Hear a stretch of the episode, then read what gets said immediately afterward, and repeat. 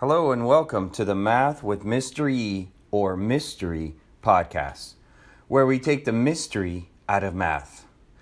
My name is Enrique Estavillo and I go by Mr. E. What is your name? Go ahead and say it out loud. It helps to interact. All right, you may be asking yourself, what is this episode about? Well, this episode is an intro to this podcast. It is my first episode. Usually, my episodes will correspond with a Khan Academy lesson, and currently we are doing Algebra 1. So, we encourage you to use Khan Academy as an online practice tool. Please log in, make sure you log into Khan so you keep track of your progress. That is a key to learning, I believe, keeping track of your progress. For you to become a master, you must know what you do not know. Think about it. All right, anyways, what did we talk about the previous episode? Well, nothing because it's the first one, but usually I try and segment what we talked about last time to this time so that way your mind keeps some continuity. That I also believe is a key to helping you learn. Remember, every episode has an action item. That means when I say write it down, you write it down. Okay? For example, I'm going to say, write your name down, do it now. You must find your piece of pencil, piece of paper, and write it down. There's something magical that happens when we write stuff down. It helps us learn. It just does. I can't go into the science of it, but trust me, you will remember it more if you write it down than anything I say. All right? That's the way your brain works. Doesn't listen to me too much doesn't remember what I say after five minutes. Anyways, let us begin our lesson now, as we would do the lesson block based on a Khan Academy. Usually it's five to ten minutes. I'm going to skip that lesson. This is just an intro to warm you up. And then I sign off at the end of the lesson by saying, let's stop our lesson here. The time is seven minutes. Please log on to khanacademy.org and practice some more. It will only take 15 minutes tops.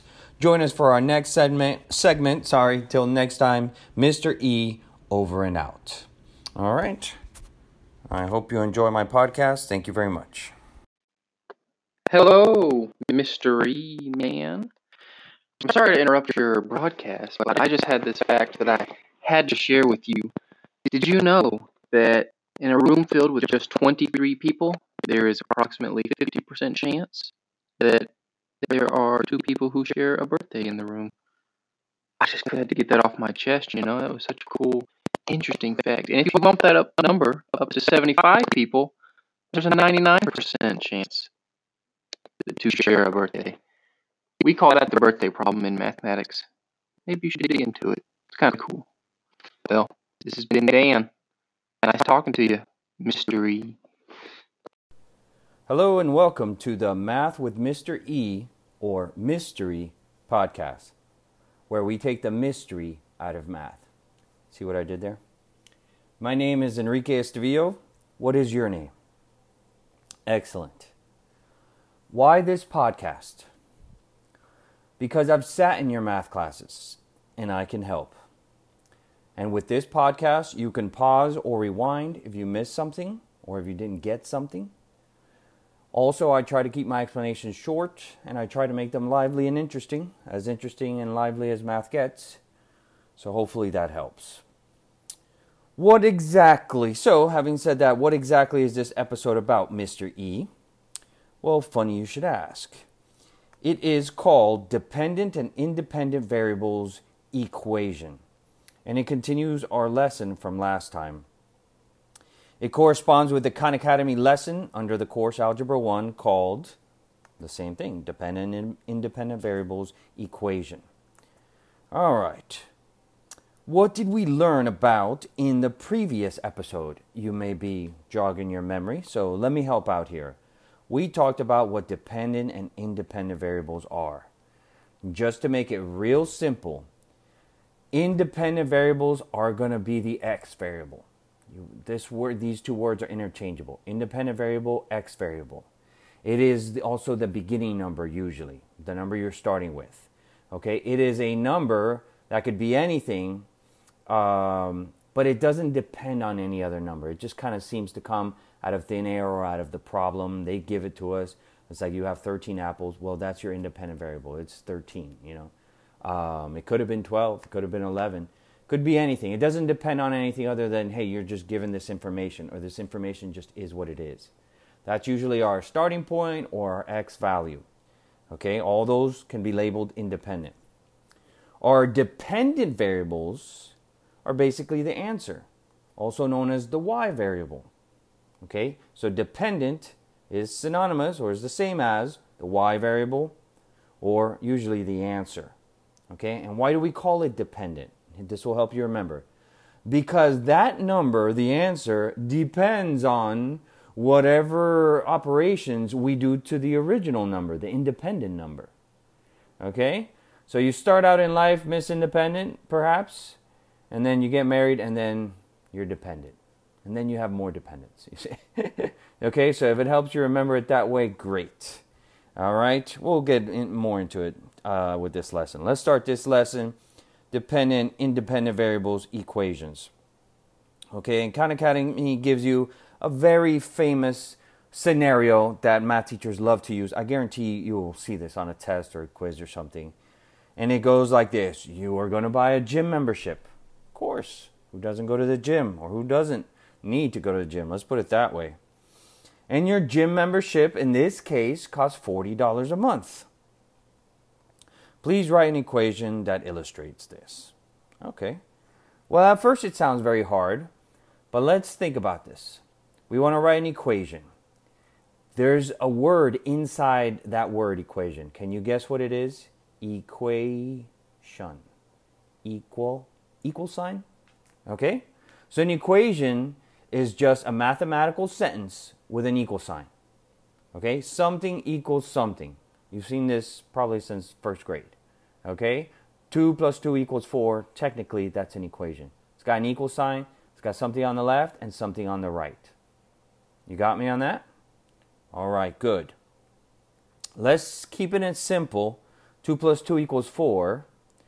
Um, the 2 plus 2, in this case, we would call it, that's the beginning, that's where we're starting with. So that would be the independent variable, right?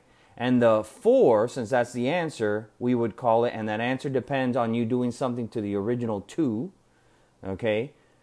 That 4 would be the dependent variable. Okay, you get that? So the dependent's always the answer, and the independent's kind of like the number you started with, and you're going to do something to it. Okay, so going back to the membership, you pay $40 a month for one month. Okay, so let's write this down. This is going to be our action item. On the left hand side, I want you to write a simple one. You got that? Then I want you to draw a line in the middle like if you're splitting up the, the page or the, the thing in two. And then on the right hand side of that, I want you to write a 40. So you have a 1, a line, and a 40. Do you have that written? Okay. Underneath the 1 on the left hand side, I want you to write a 2. Then underneath that, I want you to write a 3. Then underneath that, I want you to write a 4. You get where I'm going with this? Okay, 1, 2, 3, 4, 5, 6. But you could stop at 3. Let's just stop at 3. Okay? Let's go back to the right hand side. We have 40 on the right hand side. Now, this right hand side is to keep a running total. So look at it again. If one month is $40, after two months have passed by, how much total will we have spent and given to the gym? That's right. 40 plus 40 is what? 80? So we'll go with 80. So you should write an 80 next to the 2 obviously on the right hand side of the line. Okay, let's go for three months. So another $40. What's 80 plus 40? What'd you say? Yeah. 120? Yes. So 120 should be next to the number 3, obviously across the line. And you could see a pattern emerge here. With about three things, you should be able to see a pattern. You have 1, 2, 3 on the left hand side, and you have 40, 80, 120. What would be next? 160, 200, and so on. Okay? After 10 months, let's say we get all the way to 10, how much money will you have given to this gym membership? Well, if we do some real qu- quick math, 40 times 10, all we got to do is add a zero to the 40. So that becomes 400. $400 we'll have given to a gym, gym membership. And that's right, gym memberships can be expensive. Let that be the real lesson of the day. Okay, going back to the table though, real quick before you put down your pencil, I want you to label the left column X. So put an X way at the top. And the right column, we're going to label Y. Remember the X at the top is going to be our independent variable. So I'm writing that down, independent on top of the X. And our Y, which is the answer or the running total, that's going to be our, what? Yes, dependent variable because that number depends on whatever the first number is. If it's 1, the variable is 40. If it's 2, then the answer is 80. If it's 3, it's 120. You see how one thing depends on the other? So it's the dependent one. Okay, that's very good. If you understand that, you understand a huge concept that's going to help you, that you're going to see a lot in your math class. If you get that, life is going to be easy for a little while. All right, but one thing is left to do here. We said we are going to write an equation, and I don't see an equation here. But watch how quickly we can knock this down. Equation has an equal sign, right? So let's write an equal sign, and let's leave a little space on the left and a little space on the right. I physically wrote like a little block, so I know I have to put something there. Okay? And on my left-hand side, I'm going to put the number, the, how do I say this? I'm going to put 40x on the left hand side. All right? $40 represents the number uh, that they give us. That's how much it costs per month. Okay? And 40 per month in math, whenever you hear the word per, that means multiplication. So I really want to say 40 times something and in math, how we say something is with a letter. So 40 times x, or better yet, 40 times t, you could pick any letter you want. 40 times t for time equals something. Equals the y variable, the dependent variable. What letter are we going to go with? Are we going to go with y? Why not? Okay. So on our left hand side, we have 40t, or 40 times t, which is the number of months 40 times the number of months equals how much total money we've paid.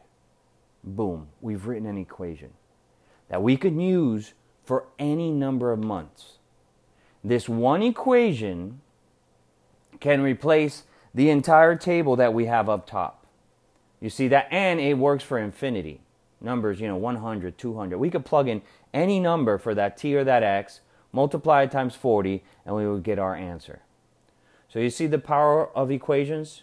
Equations really represent uh, like a fundamental truth, okay? That is very versatile, okay? And so that's why equations are important in math, okay? And, the, and they, there's some logic to it. I hope you can see the logic to it. All right, so let's stop our lesson here. Uh, what, how much time have we spent? Oof. Let's see, where are we? Come on. Oh. Don't you love it?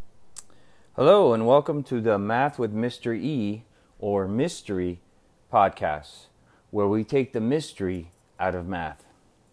My name is Enrique Estevillo. What is your name? Excellent.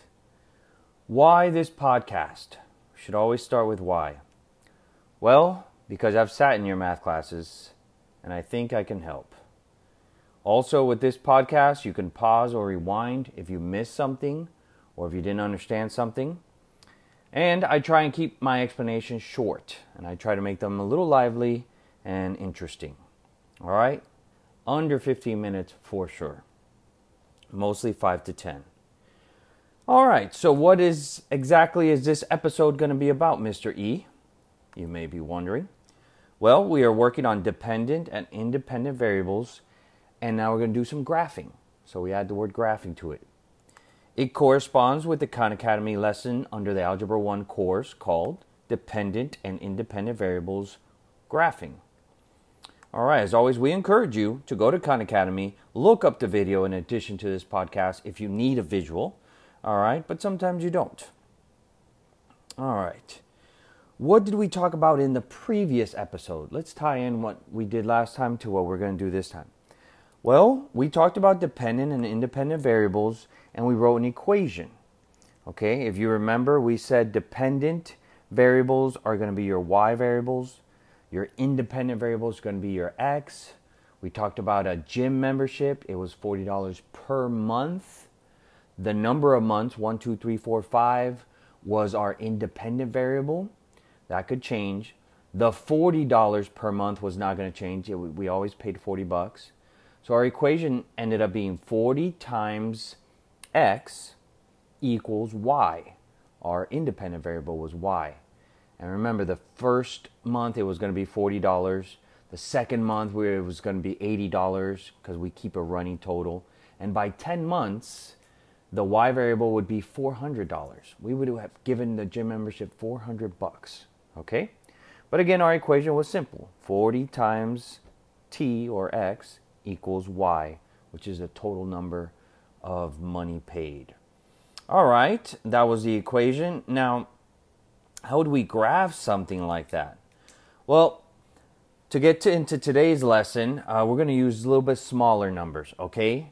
We're still going to have a table, x and y. x is on the left hand side, y is on the right hand side. If you want to go ahead and get your pencil out, this is your action item. You can write x, a line, draw a line down the middle, and then y. So you separate your x and y. Okay, and for x, this time we're going to, under that column, we're going to write a 0, underneath that a 1, underneath that a 2, underneath that a 3, underneath that a, you get it, 4, 5, 6. Okay, but we're starting with 0. 0, 1, 2, 3, 4, right down the line. Okay, do you have that written? Excellent. All right, now across the line on the y hand side, on the y column, we're going to write a 0 next to the 0. Okay, so 0, 0. The 1 is going to have a 5 next to it. So 0, 5, 10, 15, 20, 25, right on down the line underneath each other. Okay? So 0, 5, 10, 15, 20, 25. What is the pattern here? That's right. It goes by 5 every time. Every time x changes 1, y changes by 5. Okay, so you can sort of see that equation kind of in your head. It's going to be times 5. x times 5 or 5x uh, equals y. But anyhow, what are we talking about here? We're talking about something very crucial to your grade. It is literally how your teachers figure out your grade. All right? And very simply put, for this example, in a quiz you take, each question, the teacher decides, each question is worth five points. How they decide that, that's another story, okay? But hint, hint, it'll be 20 question quiz because 20 times 5 is 100 and 100 is the perfect number.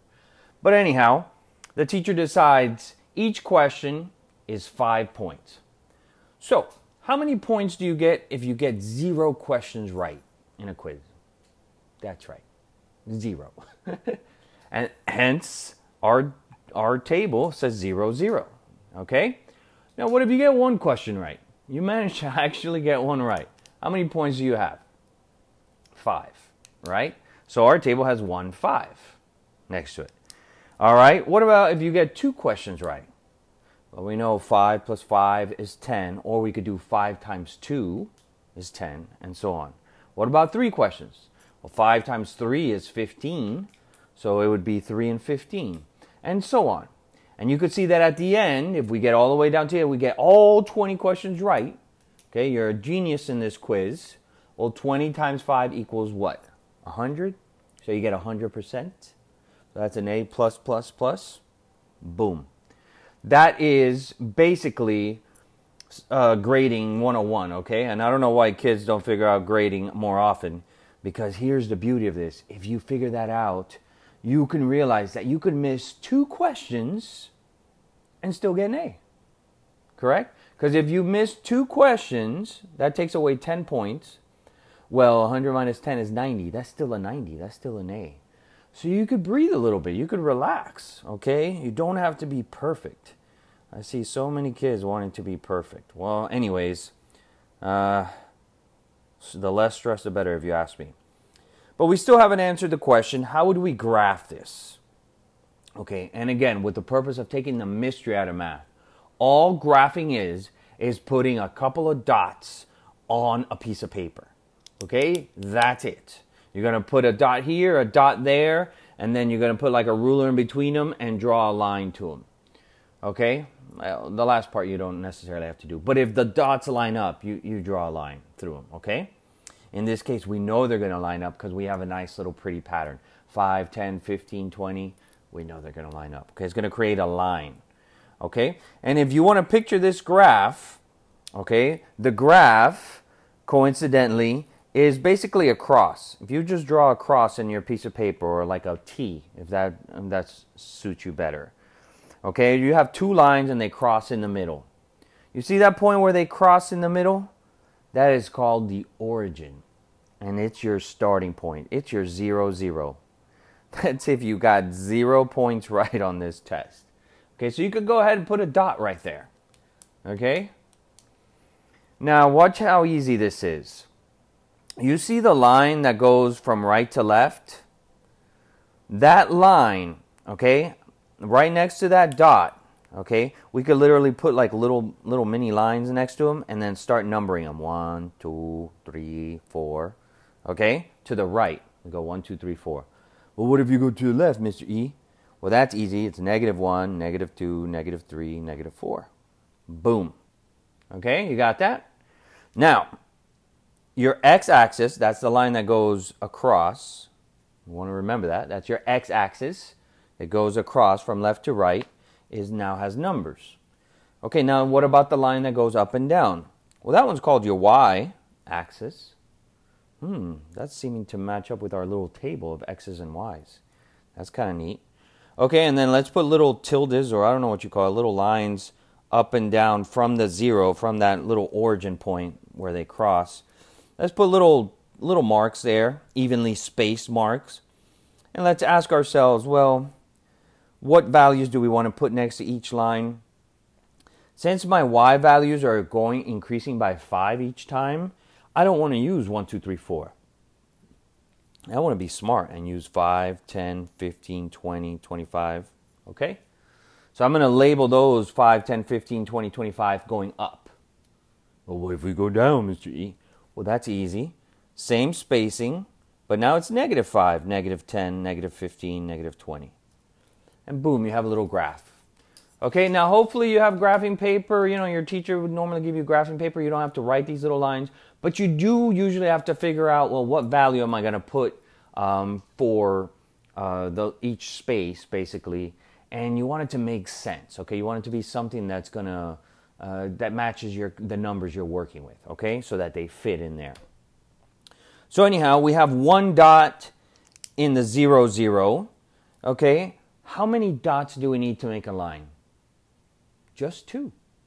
So we just need one more dot and we're technically done graphing. Pick any combination of that table that you see that we wrote down 0, 0, 1, 5, 2, 10, 3, 15. Pick any one. Which one do you want? Let's do 210. Okay, deal. So this is what I'm going to do. I'm going to put my pen dot right on that 0, 0 mark. And then I'm going to go to the right two spaces, one, two. I'm not going to put a dot there.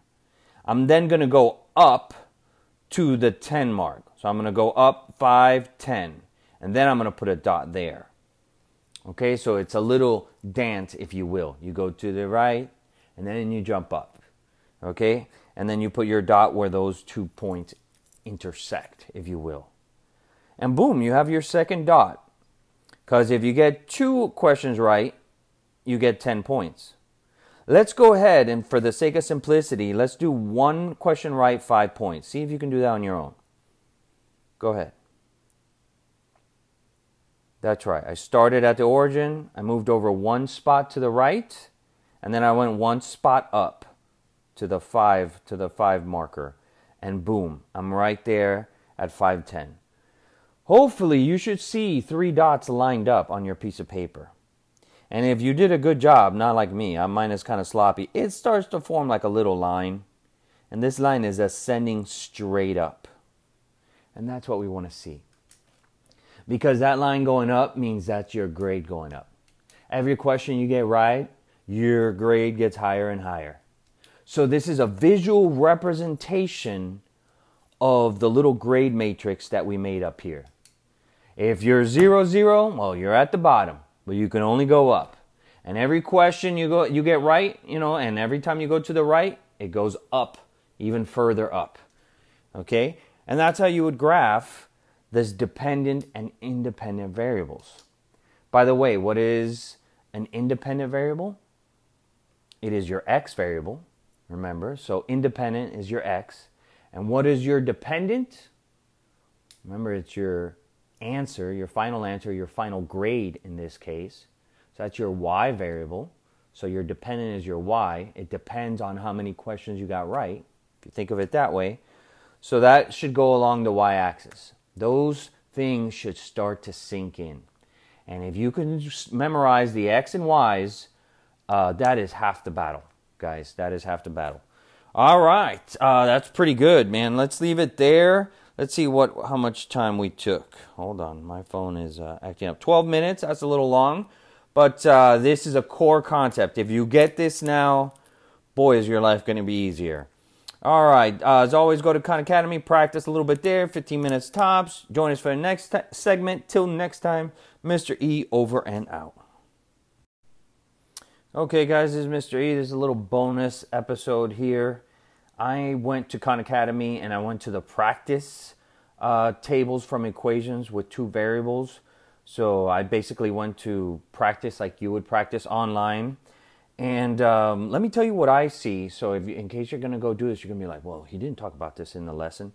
Let me break it down for you because they, the thing with mathematicians is they like to make things look different okay, to try and trick you. They do. I don't know why. They're mean like that. Okay, but if you analyze it correctly, you could make it you could you could find the familiar parts about it and then you can work it. So let's see. They say uh, um, complete the table for the given rule. Okay, and they put a rule or an equation. See, they call the equation a rule to throw you off. But it's got an equal sign. It's got y equals something y equals x minus 4. And can you see what they did too? Uh, what they did there to trick you? They flip flopped where you put the answer. Normally you do x plus 4 equals y. But in this case, they put the y on the left hand side and then they put your uh, little operation on the right hand side.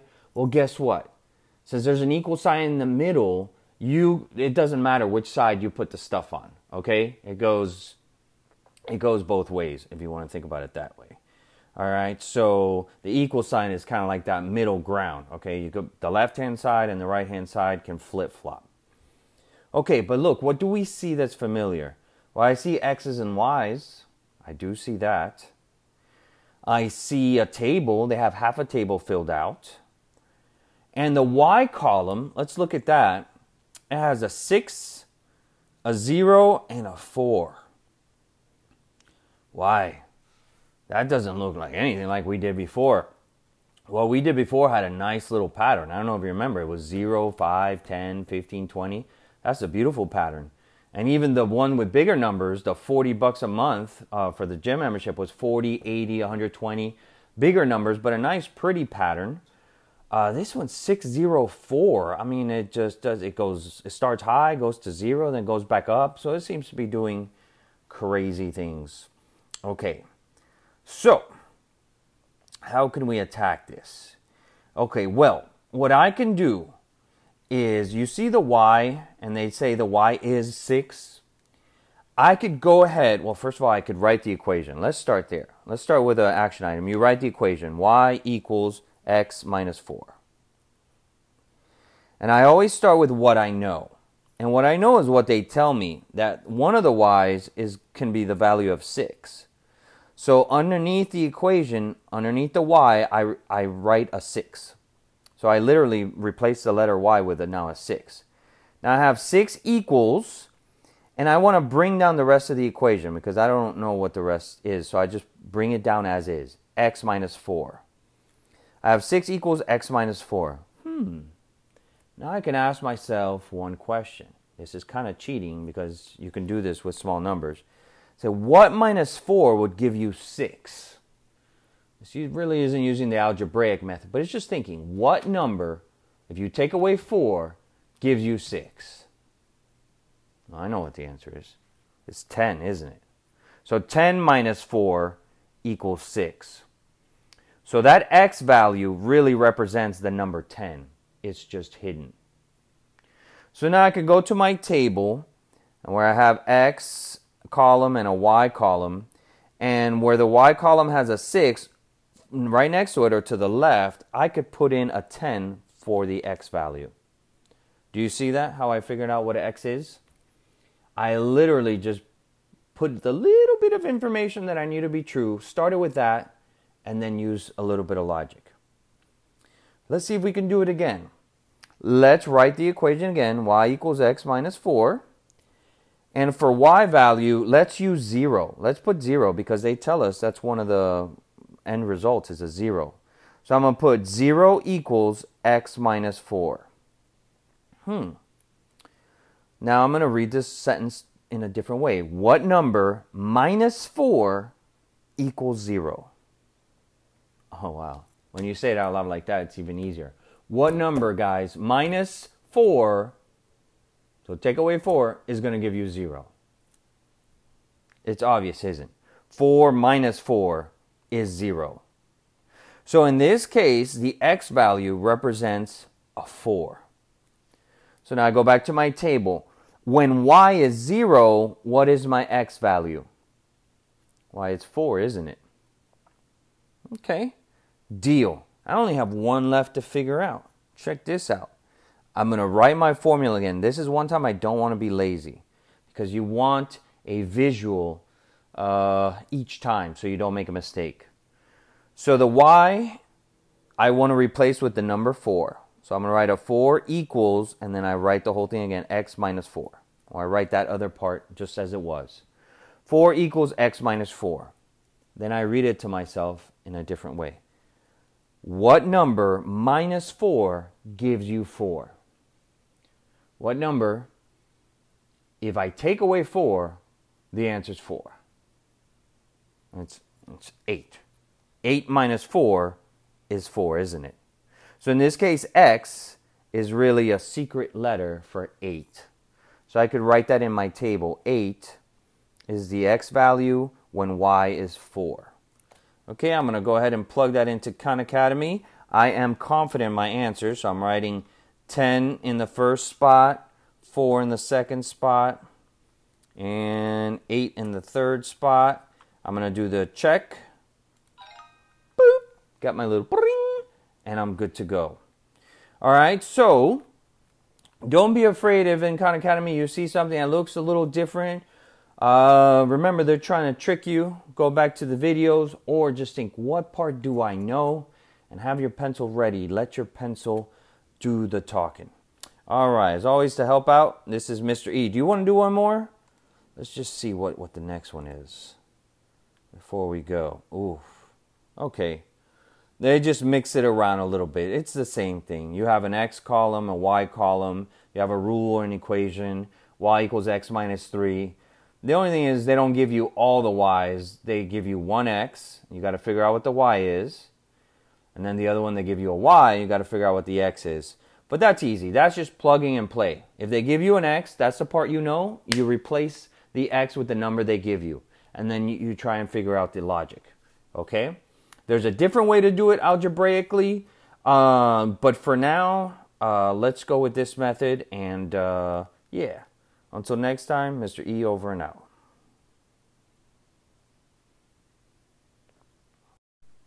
Okay, this is Mr. E with bonus number two. This is for the practice labeled match equations to coordinates on a line.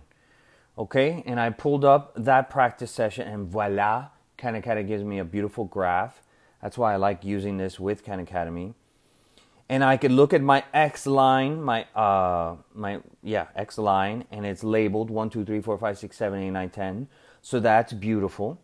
Okay, and then I can look at my Y line, the, the one going up and down, labeled Y, and it goes 1, 2, 3, 4, 5, 6, 7, 8, 9, 10. So it's perfect.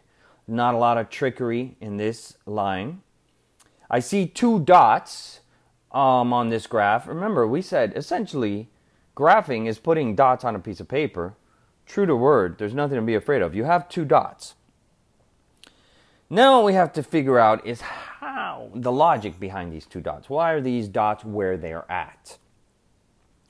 Okay, so let's first analyze where the dots are at. And let's start at that magical place where it all began. Zero, zero, the origin. And that's where the X and Y lines meet. You remember that? Where they cross? Remember the X line and the Y line really create a cross? Where those two lines touch, that is our starting point. That's our origin. That's our zero, zero. That's where we got zero questions right on a test. Remember, you got zero points. We're starting from there. And remember, when we're graphing, we always go right or left first, and then up or down. One way to think about this is you have to run before you jump. Okay, so picture a little man running around the line, and then he has to run to where he's going, and then he has to jump up or jump down. Okay, so starting at 0, 0, the origin, where there's a dot, I literally have to run to the right one, two spots and then I have to go up four spots one, two, three, four to reach my first dot. So we would say the coordinate for that dot is 2, 4. 2 is the x value. I went to the right two times. X value, independent value, same thing. And then I went up four spots. So my y value, my dependent variable, in this case, uh, sorry, dependent value is 4. So we have a dot at 2, 4. Okay, got that. I want to write that down. I'm going to write that down just in case. 2, 4. Now let's go back to 0, 0. Always go back to the beginning. Okay? And let's find out where that other dot is. Let's count how many times to the right we have to go. One, two, three, four. Four times to the right. So our x value is already 4. I can write that down. And then let's count up. I see it's 8. Okay, I can just cheat and look to the left side and say that's right at 8. So the y value is 8. Now I have my table that I could literally look at and stare at for a little bit. If I label the 2 and the 4, if I label that my x column, and then the 4 and the 8 on the right hand side, I label that my y column just to make it clear. And I draw my little line to divide the two things. I have a little table that I can look at. And my x's are 2 and 4, and my y's are 4 and 8. Okay, that's one way to look at it. How about if I just look at the y's? Look at the y's. It goes from 4 to 8. What do you think the next one would be? Probably 12, if it's, if it's counting by fours. But... Uh, Let's see if it works. But you really, you can only do that if the x's are incrementing by one. And in this case, they skip a number. They skip a three. So we don't know what, uh, what that is. So the other way to approach this is to ask yourself one question. Here goes. Are you ready? What, The, here's the question. You look at the 2, the very first number that we have on our x values. You look at the 2. What do I have to do to that 2 what number do I multiply that to to get to 4? I have to multiply by 2, right? Because 2 times 2 is 4, last time I checked. Okay, let's see if the same thing works for the next number. Let's look at the 4 that's underneath there. 4 times what gives me 8, which is in my y column? Oh yeah, 4 times 2 gives me 8. So guess what operation I'm doing to each of the x values to get my y value? Why, I'm multiplying times 2, aren't I? Okay, so now that I know that, I can look at my options, and I only have two options. y equals 2 times x, or y equals 2x, or y equals x plus 2, or 2 plus x. Well, am I adding or am I multiplying? Well, we said we were multiplying earlier because 2 times 2 is 4 and 4 times 2 is 8. So we're not adding 2, we're multiplying 2. Which of these equations says multiply by 2? Multiply the x by 2 and you get what your y is. Y, it's the 2x. y equals 2x. It's that one, right? So I'm going to pick that one. I'm going to hit check. Bing! Good work. Okay, so we got that one. That one's a little trickier. Okay, so um, go over this lesson a couple times. Practice, practice, practice. All right. All right, guys, this is Mr. E again with a bonus practice um, kind of answers, walking you through the answers for the practice. I'm doing the practice relationships between quantities in equations and graphs. And lo and behold, this is word problems. So this is where some of you struggle the most. So this might be the most helpful. I'm going to go ahead and read what the word problem says on this practice page. It says, You and your brother are reading the same novel. You want to get ahead of him in the book. So you decide to read 30 minutes longer than your brother reads. Okay, that sounds simple enough. 30 minutes longer. Do you have your pen out? I already have mine written 30 plus. Because I know 30 minutes longer, I know how to say that mathematically. That's plus 30. Okay?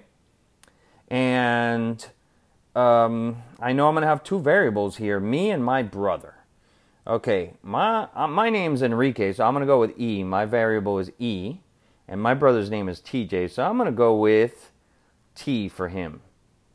Okay, so right now I haven't written anything, I haven't given any answer, but I know the pieces of my puzzle now. My puzzle really has three pieces that I know of. It has an E, a variable for me, a T, a variable for my brother, and a plus 30. I know I'm going to add 30 at some point. Okay.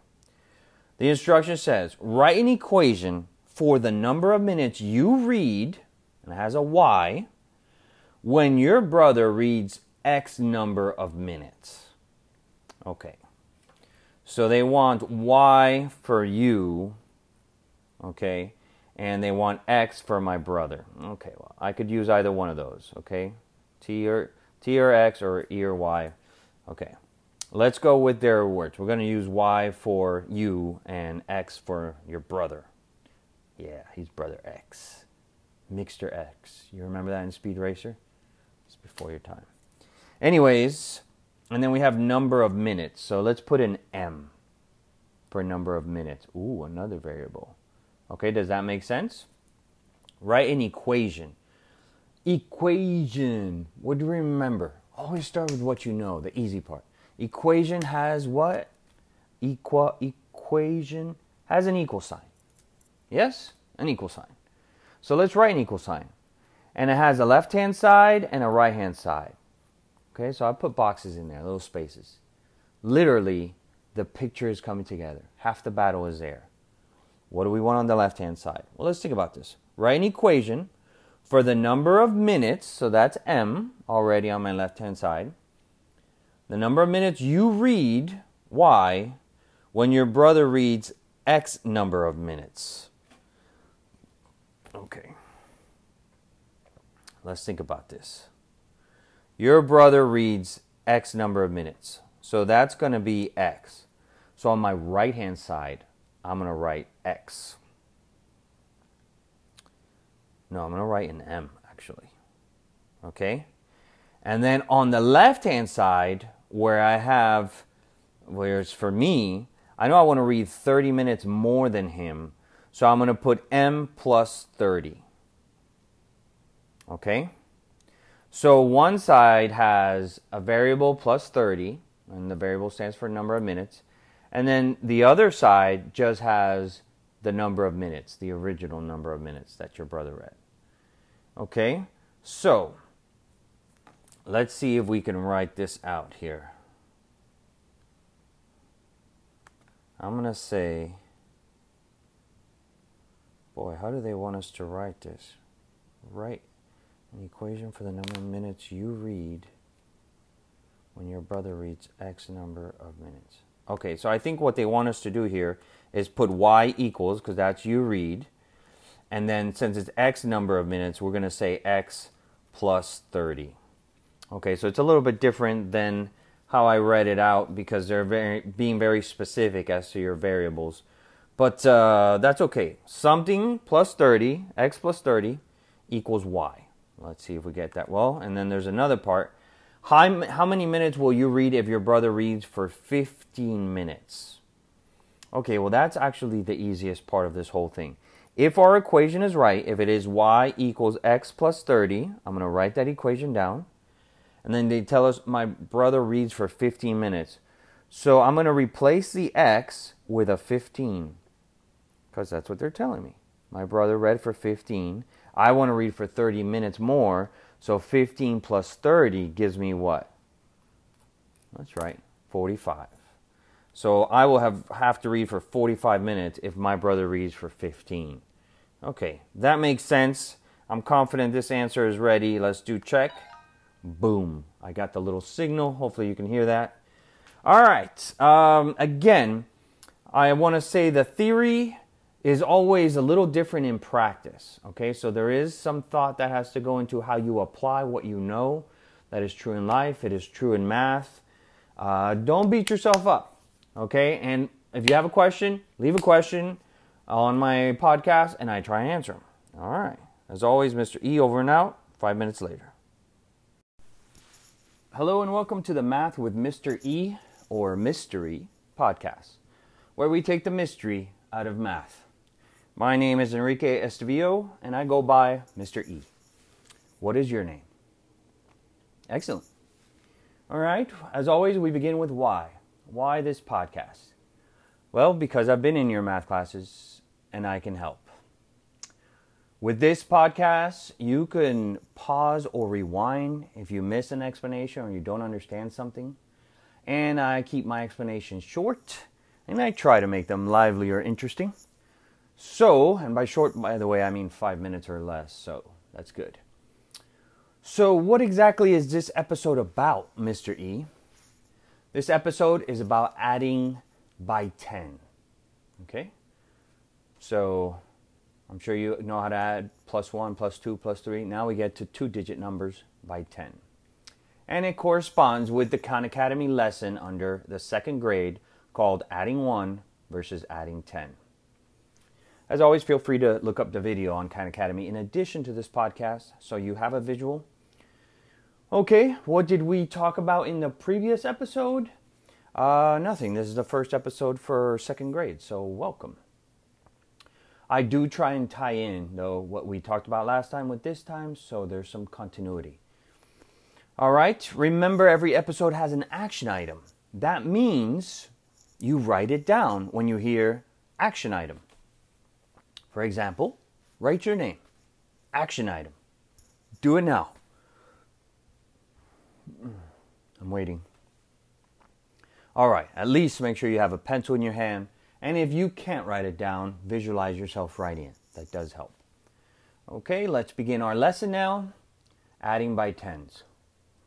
What is your favorite number? Some might say seven, some might say two, some might say four. Okay, my favorite number is 10. And I'll tell you why, because 10 is magical. And I'll show you one of the properties, uh, magical properties of 10 right now by adding 10 to any number. It is super easy. But let's start with something you know. Let's add just one. What if I asked you to add 27 plus 1? Would you know what the answer is? Come on, Mr. E, you may be saying, that's too easy. 27 plus 1 I know is 28. Okay, true. Let's analyze it for a minute. How did you get there? Well, all you had to do when you're adding by 1 is you look at the ones column, in this case it's a 7, and you count up one time. You literally just go from a 7 to the next number up, which is an 8.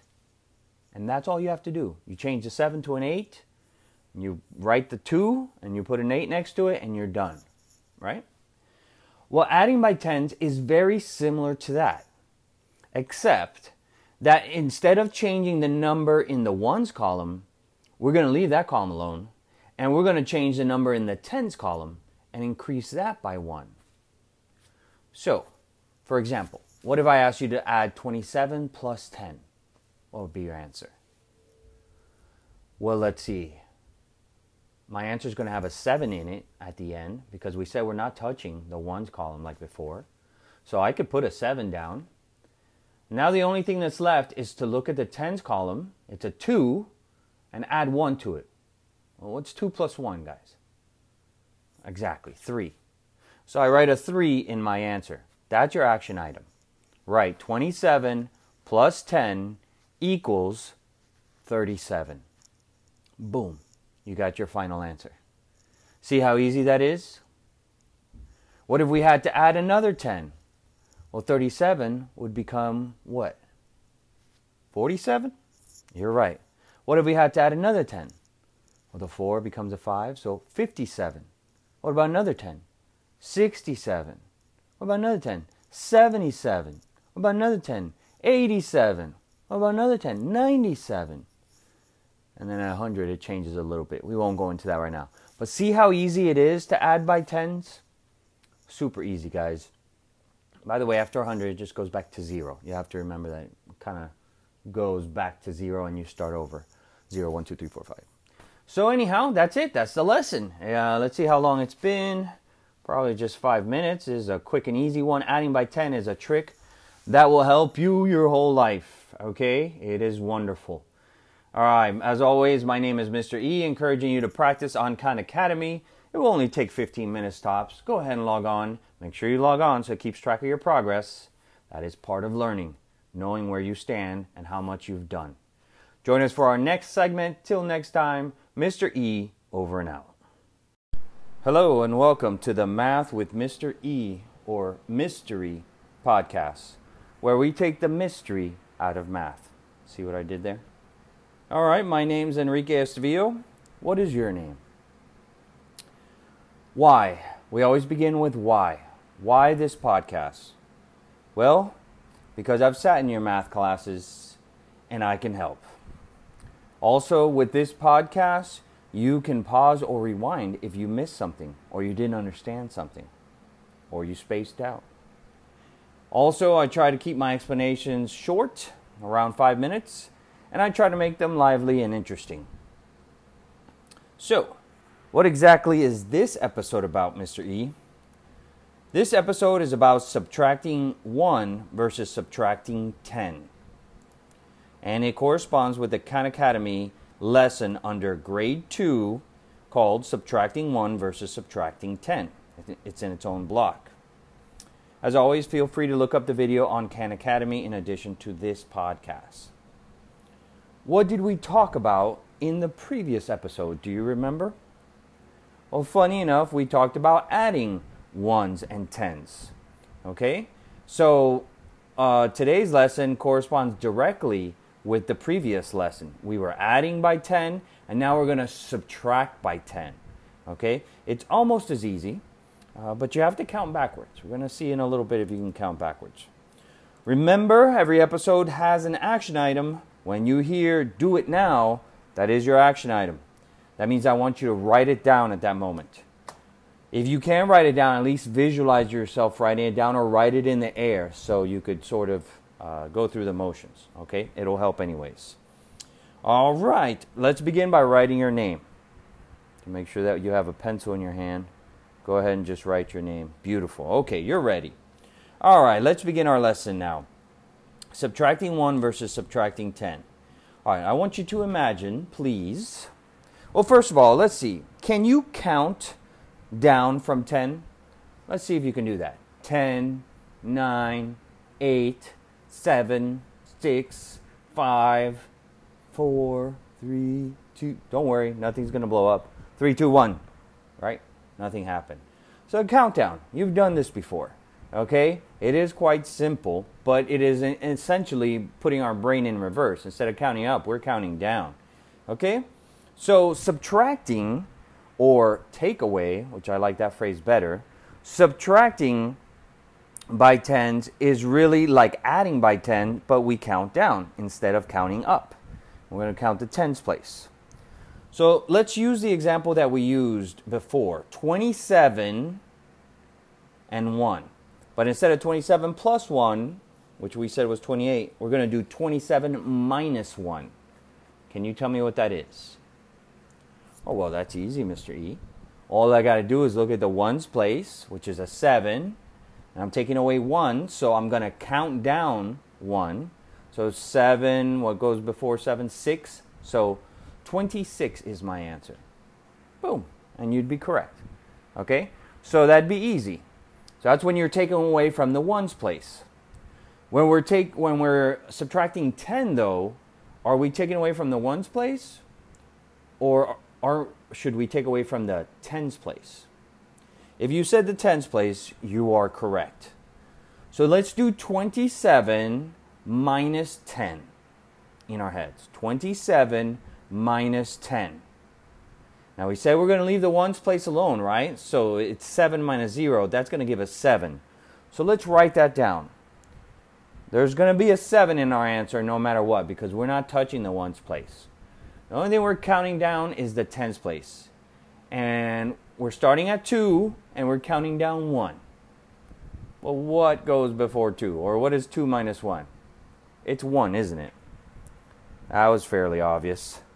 So our answer, if we put a 1 down next to the 7, in the right order, hopefully, 1 and then a 7, um, you see 17. And that is your answer. 27 minus 10 is 17. It's a 1 and a 7 put together. Okay? Easy peasy. You're counting down. Nothing you can't do. You just got to be sure to count from the tens place and not count down the ones place. All right, uh, let's stop this lesson here. Let's see what time we're at. Oh, yeah, five minutes, almost exact. Good. Please log on to khanacademy.org and practice some more. It would only take 15 minutes tops. Join us for our next segment. Till next time, Mr. E, over and out. Hello, and welcome to the Math with Mr. E or Mystery podcast, where we take the mystery out of math. My name is Enrique Estavillo. What is your name? Excellent. Why this podcast, you may be wondering? Well, because I've sat in your math classes and I can help. With this podcast, you can pause or rewind if you didn't hear something or if you didn't understand something. You could go over it over and over again.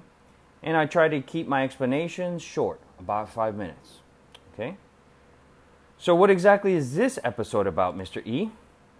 Well, we're adding two digit numbers without regrouping. All right? Adding two digit numbers.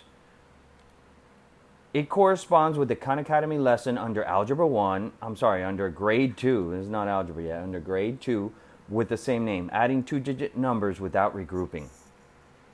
You've done probably uh, one digit numbers up to now, okay, which is 9 plus 4, which would be 13, or 2 plus 2, which would be 4, or 5 plus 5, which is 10, or 5 plus 2, you get it, okay?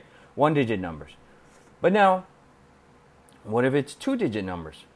What if it's 23 plus 7, something like that, or 23 plus, uh, 45, something like this, where they're both two digits? It looks big, it looks scary, but don't be scared. It's the same thing bigger things are a lot like little things, there's just more of them. Okay, so before we only had to do one step, and now we have to do two or three steps. Okay, but it's the same step. All right, so let's get to it. Uh, actually, before we do that, let's remind you what was the previous episode about. Well, we added two digit numbers in the previous episode and subtracted them. Um, we did 27 plus 10 and 27 minus 10, and we did that fairly easy. But 10 is the easiest number because it's kind of cheating. Even though it has two numbers, we only got to worry about one of them. So now we're going to get into what if it's not the perfect 10? Okay, what if it's uh, different two digit numbers? What do we do then? All right, remember every episode has an action item. That means you write it down. Uh, when you hear do it now, please write it down. All right, let us begin our lesson now. Can you imagine adding 71 plus 24. Oof, those are scary numbers. Let's write it down. This is your action number. That's it. We have one problem to do 71 plus 24. Don't get scared. In this case, it is important to write it one number on top of each other. So I wrote 71, and then underneath it, I wrote plus 24. Okay? In this case, and many cases in math, it is important to be neat. So your 4 should be right below your 1. Okay? It should line up. Okay? And your 2 should be below your 7. Okay? So you should have a 7 and then a 2 directly underneath it. Okay? So your 1's uh, column should sort of line up in a neat uh, column, and then your 10's column should be underneath each other. Okay. If it, everything is neat and if you stack them, look how easy it makes life. All we do is we start with the ones column. Okay? Now I'm to tell you a secret. Um, you could really start anywhere in the tens column if you wanted to. But for this, the way I was taught is you start in the ones column. So we're to do it that way and then I'm to show you a different way. But let's go with the standard way. Okay. In the ones column, we have 1 and a 4. Guys, come on. What's 1 plus 4? Easy. 5, right? I mean, that's literally just counting up 1. So that's easy. And then now we go to the tens column. 7 plus 2. What is 7 plus 2? Well, we got 7, 8, 9. We always start with the next one. Okay, that's important when you're adding. You, you don't start, even if, if we're adding 7 plus 2, you don't start counting at 7. You start counting at the next one. So you go 8, 9. Now you've added two of them. And you stop right there. So 9 is the answer. So now look at what you've written down a 9 and a 5. Guess what our final answer is? If you said 95, you are correct. All right? It is that easy. Okay, we just add one column and then we move over to the other column and we go from right to left. That's sort of like the backwards part, okay? Where we're going from right to left. So that is the lesson for today. Easy peasy, two digit numbers. Little scary, but nothing you can't handle. Let's stop our lesson now. Please log on to Khan Academy and practice some more. Uh, join us for next segment. Till next time, Mr. E over and out. Okay, hello and welcome to the Math with Mr. E or Mystery podcast, where we take the mystery out of math. I'm Mr. E. What is your name? Excellent. Why listen to a math podcast? Let's begin with why. Because, number one, you can pause or rewind if you missed something or you didn't understand something very well.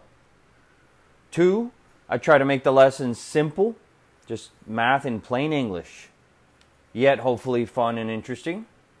And three, I keep my explanations short, 5 to 15 minutes. So there you go, three good reasons. Okay, but now you may be wondering what exactly is this episode about, Mr. E? Well, this episode will hopefully be remembered as the one with Chuck Norris and plums. Yep, you heard me. Chuck Norris and plums. It corresponds with a Khan Academy lesson called Intro to Combining Like Terms under the Algebra 1 course. Okay, Intro to Combining Like Terms. This is kind of like a new topic. All right. Um, as always, feel free to look up the video on Khan Academy in addition to this podcast. Yes, we encourage that. What did we talk about in the previous episode? Uh, it was dependent, independent variables graphing, but I'm not going to get too much into that because this lesson kind of stands on its own, and we're going to continue from here on this trajectory of combining like terms. All right. Uh, remember, every episode has an action item. So, do you have your pencil or pen ready? That's right. I don't care if you do math and pen. All right. But you should have something handy, ready to write with, because when it is time to write, uh, it, it is time to write. I'll say, do it now.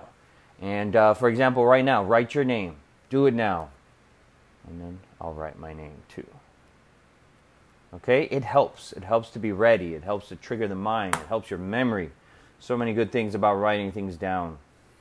All right. Uh, that's the episode. Let's begin this lesson now. All right. In Khan Academy, uh, Mr. Khan here starts with the example of what if you had two Chuck Norrises? Okay? What could be more awesome than that? Okay? Two Chuck Norrises. So obviously, we could write that as uh, he's got a little picture of a Chuck Norris plus another picture of Chuck Norris. So we could write that as a plus thing, couldn't we? Yes, we could. Or we could write that as a multiplication thing. We could put a big old fat 2 and then next to it a C for Chuck Norris. 2C. That's 2 times C. Okay? Either one would be accurate. Hopefully you could see where I'm going here. Okay, you could combine things that are similar. We combined two Chuck Norrises and we ended up with instead of 1 plus 1, we have 2C, two Chuck Norrises. Does that make sense? All right. So, he asked a question What if you had three more Chuck Norrises? Well, then we'd have 2, 2C plus 3C. Okay, two Chuck Norrises plus another three Chuck Norrises. Okay, write that down. That is your action item. 2C plus 3C. Okay? Because both variables are the same, you're looking at C, we can combine these like terms. They're essentially the same thing. They're all Chuck Norris. Okay? So what happens when you combine 2C plus 3C? How many Chuck Norrises do you have? Why, you have five, correct? So I literally can draw or write underneath that 5C. And I've combined all the Chuck Norrises I have into one.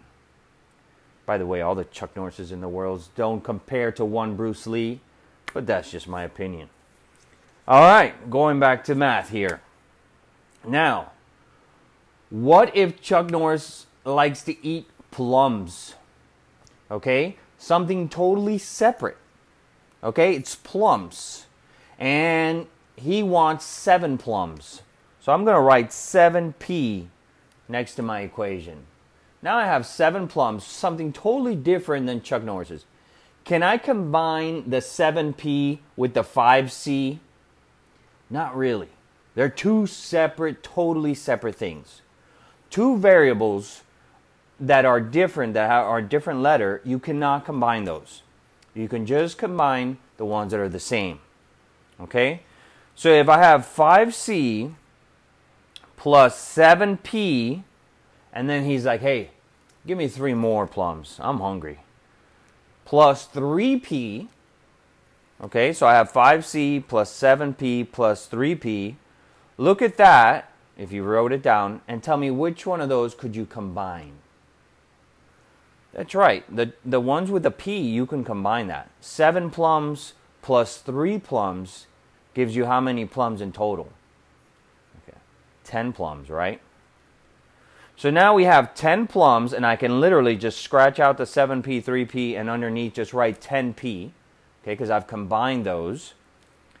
And then on the left hand side, I just stay with my 5c. I can't really do anything with that. It ends looking like this 5c plus 10p. And that's it. That's the end. I know it doesn't look like the answer you're used to. You're used to just ending with a number. But get used to this. When you're combining like terms, there comes a point where that's as far as you can go. You've combined all the like terms that there are. And the only thing left are terms that are not alike. Okay, you have Chuck Norris on one side and you have plums on the other. Okay? Who's going to win? 5C plus 10P. All right, that's about it. That's the explanation for combining like terms. Um, what else? Let us stop our lesson here. Let's see what the time is. Please log on to khanacademy.org intro to combining like terms. You could see the video for yourself. Uh, hold on, I'm still working on the time here. Yeah, seven minutes. We're right within time. Join us for our next segment. Till next time. And remember, you can remember this one as the episode with Chuck Norris. Till next time, Mr. E, over and out. Okay, hello and welcome to the Math with Mr. E podcast or Math with Mystery. See what I did there? All right, where we take the mystery out of math. I'm Mr. E. What is your name? Why listen to a math podcast? Oh, that's a good question. Let's begin with why. One, you can pause or rewind if you miss something or you don't understand something. You can go back. Listen to it again. Two, I try to make my math lessons simple, in plain English, okay? Yet, hopefully, fun and interesting. Three, I keep my explanations short. And by short, I mean 5 to 15 minutes, not 5 to 15 seconds, all right? So stay tuned. Okay, but now you may be wondering what exactly is this episode about, Mr. E? Well, hopefully you'll remember this episode as the one with panda bears. Okay? It comes after Chuck Norris, panda or polar bears, whichever one you like better. All right? It corresponds with the Khan Academy lesson under the Algebra 1 course called Simplifying Expressions. All right? Simplifying Expressions. As always, feel free to look up the video on Khan Academy in addition to this podcast. Yes, we encourage the use of the online practice tool and log in. Please log in. All right, what did we talk about in the previous episode? You may be wondering. Well, we talked about Chuck Norris. Remember? We combined two Chuck Norrises and then we added three more Chuck Norrises. So we had a total of five Chuck Norrises. And then we said Chuck Norrises uh, were on one side and he was going to fight or eat. I can't really remember what's better. Uh, plums. So something totally different. And we had seven plums and then three more plums, and we combined those, and we had a total of 10 plums. Okay? And we combined them into uh, 10p. So we had 5c plus 10p, and that's how we ended our equation. We had combined the things that we could combine, but the things that are separate, like Chuck Norris's and plums, we cannot combine those, so they stay as separate things. I left out one very important question. What if your equation that you write down your answer at the end just has a number by itself? Like let's say plus 6 or something like that, or plus 3. There's no letter next to the number. It's not like 6p or 6x, or it's just a 6 or just a 3. Can you combine that with anything else? The answer is you can only combine it with other numbers that are by themselves. You can't just throw that plus six and say, well, now I have six more Chuck Norrises. No, no, no. You had a six by itself, it didn't have the C next to it. That is its own separate thing.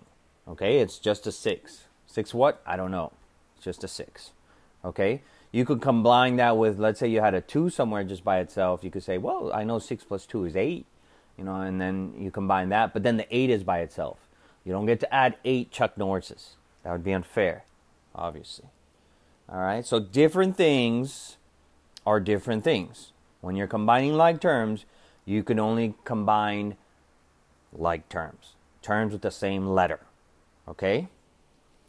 Blah, blah, blah. All right, remember every episode has an action item. That means you write it down. Write your name. Do it now. I'm going to write my name here. Make sure you have a pen or pencil. That's basically the point of that. All right, let us begin our lesson now. Intro to combining like terms. All right, I'm sorry, simplifying expressions. Here we go. So, we're going to talk about simplifying expressions, and right away, the um, Khan gives us an expression, and it is 2, and then in parentheses, 3x plus 5. Go ahead and write it down, because this is not going to make sense if you don't have it in front of you. So I want you to write a 2 and then open parentheses 3x plus 5 close parentheses. Does that make sense? You have a 2 and then something in parentheses. And that's something in parentheses is 3x plus 5. Okay. Now here's what's weird, guys. That's not the weird part. That you just write it down. The weird thing is when you simplify it, uh, we're going to make this look a lot bigger, a lot longer. So it's going to be like, man, that's not really simplifying Mr. E. You just made it more complicated. But there's times in life, guy, where guys, not guy, uh, guys, where um, it's really simpler to have a lot of little things that you could do and that you could do real quick. Okay, and the only illustration that comes to mind is like picking up a deck of cards. Have you ever like spilled a deck of cards and you have 52 cards everywhere? And what happens if you try and get them in chunks? Sometimes the cards are not turned right, and then you get this whole mess of a pile. sometimes it's easier actually to go one plus one plus one and one card at a time. And you kind of like, even though it seems like it's going to take forever because you have one plus one plus one, if you do it real quick, one, one, one, one, one, one, one, you have 52 cards in your deck, no time. Okay? So this is one of those times where we're actually going to make the problem bigger, but at the end we could just add up everything or subtract it. And uh, that's what simplifying really means. It means we're going to get our problem to where there's no multiplication or very little. There's only really addition, if you will, addition or, or subtraction. So let's get to it. We have 2 times 3x plus 5, and the 3x plus 5 is in parentheses. Well, if you remember anything about the distributive property, that's going back a ways, but that when you see something like this, you're going to distribute the 2 to both the 3x and the 5. So really, it becomes 2 times 3x, which is, we're going to write down a 6x underneath it. And then we have really 2 times 5, which is duh, 10. Okay? And then I'm going to keep my plus sign because both of these, or all these numbers were positive. So I'm going to write down 6x plus 10. Okay? That literally is the way to, um, I guess, simplify this expression. Okay? Now, I'm going to show you that this is right by doing a totally different way. If in plain English, if I say I have two versions of 3x plus 5, or two instances, better said, of 3x plus 5, I could write this another way. I could put 3x plus 5, write that down, and then right underneath it, I have another 3x plus 5. Hmm? Makes sense? This is going to be like combining Chuck Norris's here. Okay, now look at it. You have two 3x's and two 5s. Guess what happens when you try and combine like terms here? How many x's would you have? You have 3x plus 3x. Oh, yeah, 6 x's. Keep the plus sign. And then you have two 5s. What's 5 plus 5? Duh. 10. Okay, we're right back where we started. 6x plus 10. Congratulations. You've simplified this expression. All right? Now, I hate to tell you, but that was the easy part. Because Mr. Khan here gets complicated. Hold on, I'm having trouble with my little scrolling pin here. Technical difficulties. Okay, blah, blah, blah. Ta ta ta. Yeah, 6x plus 10, he gets the same answer. Okay, now here goes the big one. Get ready. Hold your nose, because here goes the cold water. We're going to write a 7, and then open parentheses. 3y minus 5, close parentheses, minus 2, open parentheses, 10 plus 4y, close parentheses. Woo, this is a long one. So we have 7, and then next to it in, inside the parentheses, we have 3y minus 5. Then we have a minus. I would almost put a square around that minus. Keep that guy separate. And then we have a 2 and then inside the parentheses next to it, okay, we have a 2, and then a parentheses next to it. And inside that parentheses, we have 10 plus 4y. Okay? So let's go ahead and combine, I'm sorry, and distribute the numbers. Okay? We're going to distribute 7 to the 3y. Okay? We're just starting from left to right. And by distribute, I mean multiply. Okay? That's what that when you have a parentheses, it really means you're going to multiply these two numbers. But we have three numbers, so we have to multiply one number times one number and then one number times the other number. So here we go. 7 times 3 I know is 21. And because there was a y next to my 3, I just put a y next to my 21. So I have 21 y's. Okay. I didn't say wives. I said y's. Okay, 21 y's. I'm going to keep the minus sign that, that my parentheses had. I'm going to keep that. And now I'm just going to look at the 5 by itself. And now I multiply the 7 that was on the outside of the parentheses times that 5. 7 times 5. I'm going to distribute my 7 to that 5.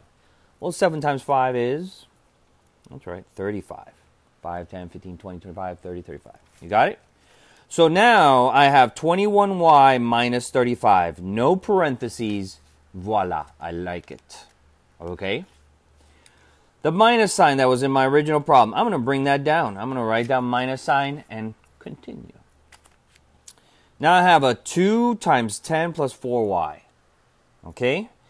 I have something in parentheses. That means I'm going to multiply or distribute. Okay? I'm going to distribute that 2 to the 10 and the 2 to the 4y. Let's do it. 2 times 10 is y20, of course. I'm going to keep the plus sign. I'm just going to bring that right down. That's important. And then I'm going to distribute the 2 that was on the outside to the 4y. What's 2 times 4, guys? 8? Yes. And then I'm going to write a y next to the 8 because that means I have 8 y's. I said y's. So 2 times 4y is 8y. Does that make sense? We just kind of work the numbers and then write the letter. So now let's look at the problem with new eyes. Let's look at what we have at the at the end here. 21y minus 35 minus 20 plus 8y. Do you all have that? I hope you do.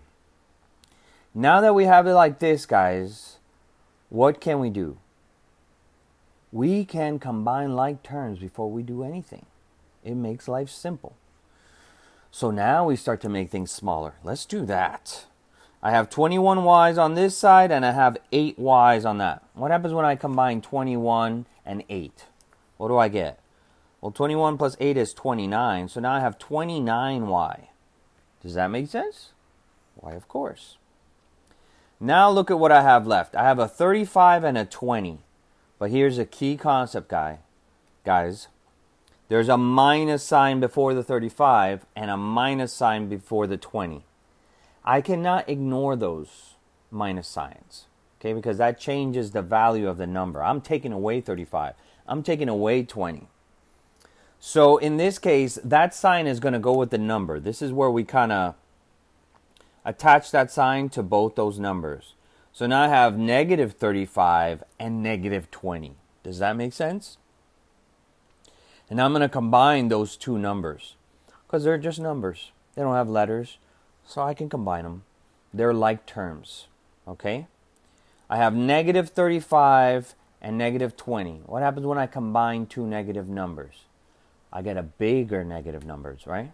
Like I have a negative 35 point, well, whatever. You get a bigger number. So 35 and 20 combine to be 55. So I have negative 55. Okay, because you see what I did there? I added 35 plus 20 in my head. That's 55.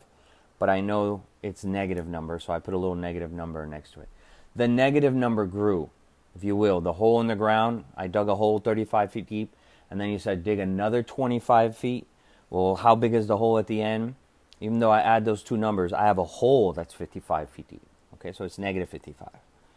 So, anyways, final answer, you have it written down 29y minus 55. Congratulations. You've simplified a very long problem. Be proud of yourselves. All right? Uh, there was no panda there, but if you log on to Khan Academy video, you'll see that he puts a picture of a panda just to sort of balance out the Chuck Norris theme from last time. It's kind of cute, kind of hilarious. Well, what else? Let's stop our lesson here. Till next time. Oh, remember to practice on Khan Academy. Till next time, my name is Mr. E. Over and out. Wow, 14 minutes. Sorry about that. Okay, hello and welcome to the Math with Mr. E or Mystery podcast, where we take the mystery out of math. I'm Mr. E. What is your name? Excellent. Let's begin with why. Why listen to this math podcast? Because, one, you can pause or rewind when you miss something or don't understand something. Two, I try to make my math lessons simple, just math, but in plain English. And hopefully a little fun and interesting. Three, I keep my explanation short, 5 to 15 minutes at the most. Okay? So that's good. Okay, but now you may be wondering what exactly is this episode about, Mr. E? Well, this episode is a challenge. We're going to remember this as the challenge of combining like terms. Okay, and it corresponds with the Khan Academy lesson called Combining Like Terms Challenge Problem. All right. Uh, as always, feel free to look up the video on Khan Academy in addition to this podcast. What did we talk about in the previous episode? Well, we were combining like terms. That's what we've been doing. And if you remember, uh, we kind of did a complicated one where we first had to distribute uh, the numbers and basically multiply, make the number bigger, and then we combine the terms to make them smaller. So that is our ultimate goal again to make things smaller. They're going to give us a huge problem and we're going to shrink it. All right? So don't be afraid of big. I'm going to show you how to chal- how to take on the challenge in just a second. All right. Remember every episode has an action item. That means you have to write it down at some point. You have to write something down. Write your name for example right now. Okay? It helps to have a pen and paper in hand so you're ready to work chances are you won't remember what I said, but you'll remember what you wrote down, even if it's a doodle. That's the power of writing things down. So let's write it down when it comes time. All right, let's begin our lesson now. Intro to Combining Like Terms Challenge Problem. All right, Mr. Khan here gives us a lovely problem with, let's see, let me count them. One, two, three, four, five, six, seven, eight terms. That means, terms means pieces to the puzzle. Okay, I'll give you an example. The first term is negative 3y. That's one term. Okay, one little chunk. Then it has a plus. Then it has 4xy. That's another term. The 4xy altogether, that's like represents one number, okay, or one term. So if you want to think about it the way I think about it is everything in between the plus or minus sign is a term. So you count everything that's not a plus or minus sign, okay? Like I said, it's eight terms, okay? But I love this because it hammers home two very important points, okay? One, how do you handle something that's huge, that's a huge problem? And Khan gives you a very important life tip here color code. Okay, he color codes this problem. So I encourage you at some point to buy a box of colored pencils. You'll see the magic of doing math in color. It's life changing, okay? So that's number one. And number two, uh, it hammers home an important point that I only touched last time, which is what to do with the minus sign. Okay, it's easy kind of to combine like terms when we're just adding. Remember, we added Chuck Norris's. We started with one Chuck Norris and we added another, and we have two Chuck Norris's. Then you add three Chuck Norris's, boom, you got five. It's very easy to add. But when there's a minus sign, now we get into negative numbers and where does the minus sign go? Does it go with this number? So I'm glad we have this challenge problem. All right. Here's another thing that's important. So maybe it's three things that I didn't highlight. We said like terms, if you remember, are terms that have the same letter. Okay, so 4x and 3x they both have the same letter X, so we can combine those two. But here's the trick question What if one term is, let's say, 3x, and then the other term is a 4xy? So there's an x, but there's a y right next to it. Does that count? Since they both have an x, can you combine those? The short answer is no. It has to be the same exact variable after the number. Okay? So an x cannot be combined, a 3x cannot be combined with a 4xy. Okay? Why? Because essentially they're different numbers. And if you want to understand that, all you have to do is take the time to replace the x and a y with real numbers. Let's say the x is 2 and the y is 3. Okay, follow me. x is 2, y is 3. Well, what is 3x or 3 times 2? That is really 6.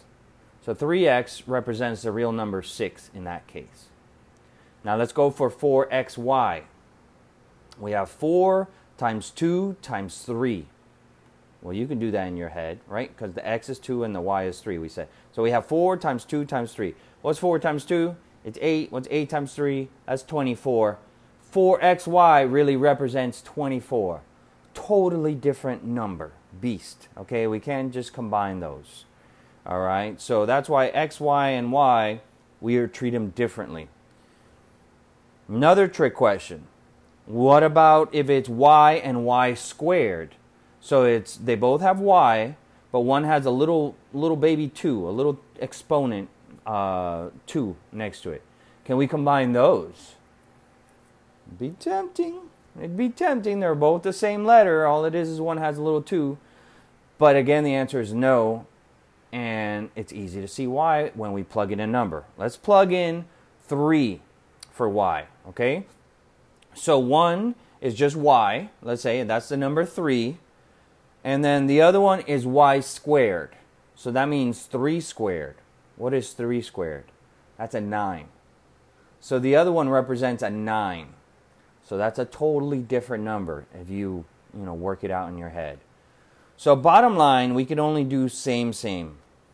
All right? And then Khan does a great job of looking through the scanning through the thing. I'm going to go ahead and mute my thing, but I'm going to hit play so I could see what he does. He first takes the first letter Y and he takes the color white and he literally writes the problem again, little piece by piece. So this would be your to do item. Write this down negative 3y. And then he looks in the problem for another just y, and there's a 2y. That's the only one that's by itself.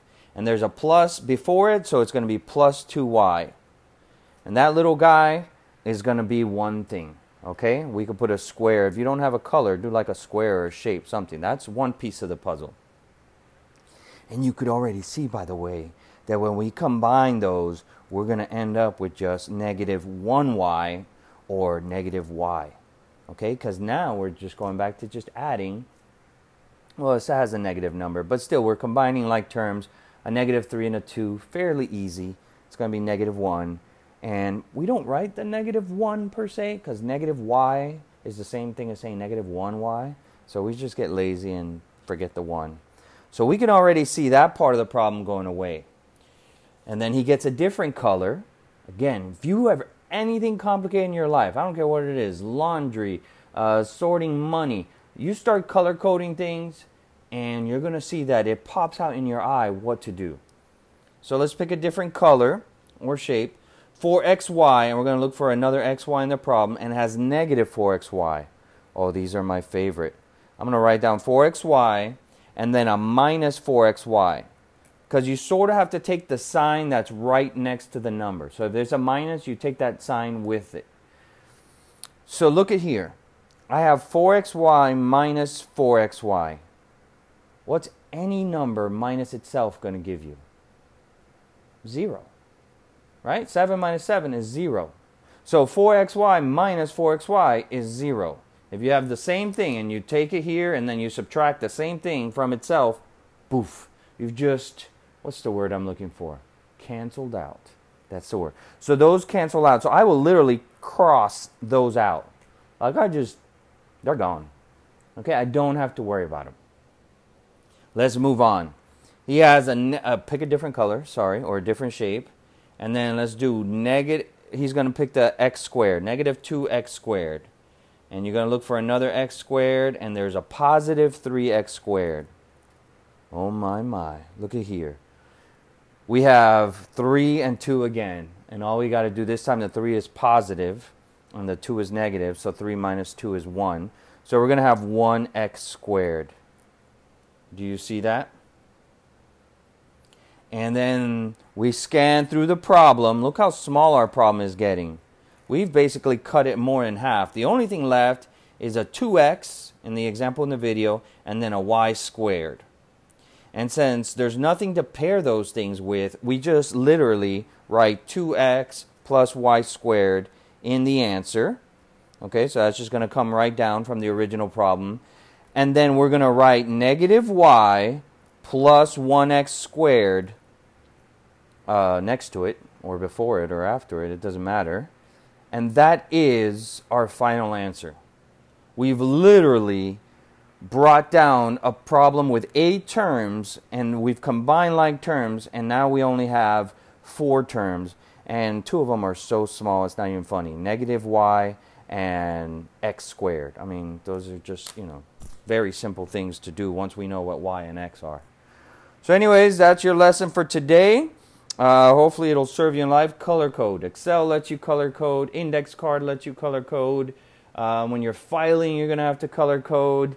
Uh, gosh, any sort of task management list, color coded is better. Uh, look around in your classroom. You'll see that your teacher probably has folders that are color coded, um, instructions that are color coded. You'll see that a lot in workplaces too.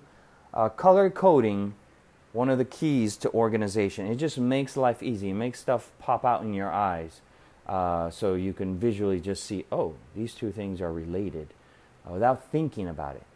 We don't, like to think too, you know, as, as little as we have to. All right, that's it. Let's stop the thing there. We're at a, the lesson there, 1156. Please log on to khanacademy.org and practice some more. It will only take 15 minutes tops. In this one case, five minutes because we've already done it. Join us for our next segment. Till next time, Mr. E over and out. Hello, and welcome to the Math with Mr. E or Mystery podcast, where we take the mystery out of math. I'm Mr. E. What is your name? Excellent. Let's begin with why. Why listen to a podcast? Because one, you can pause or rewind if you missed something or you didn't understand something. Two, I try to make the lesson simple in, in plain English and yet hopefully fun and interesting. Three, I keep my explanations short, 5 to 15 minutes at the most. Okay, but now you may be wondering what exactly is this episode about, Mr. E? Well, this episode will hopefully be remembered as the one with Handsome Jack and ponies. Oh, yeah, you heard me right. Handsome Jack and ponies and some terrible FSA question. All right, let's see. It corresponds with the Khan Academy lesson under the Algebra 1 course called Interpreting Linear Expressions, colon, diamonds. All right, as always, feel free to look up the video on Khan Academy in addition to this podcast. What did we talk about in the previous episode? Well, that's a different section, so it doesn't really uh, correlate to what we're going to do now, so we're going to skip that part of it. All right, remember every episode has an action item. That means you write it down. Okay? Write your name. Do it now. I'm writing the long version of my name here. All right, that makes sure that you have a pencil and paper ready. Okay? You will remember only what you write down. Chances are what I said goes in one ear, out the other. Okay? What you write down, you will remember. All right, let us begin our lesson now. Let's see. All right, the Khan Academy has a word problem. We love word problems, okay? Uh, that was a joke. And uh, it's also an FSA type word problem where you have to drag and drop the answers, okay? So I know you know how to drag and drop, but here's the thing where it gets tricky. Like, so all your right answers are on one side, there's more than one right answer that you can drag over.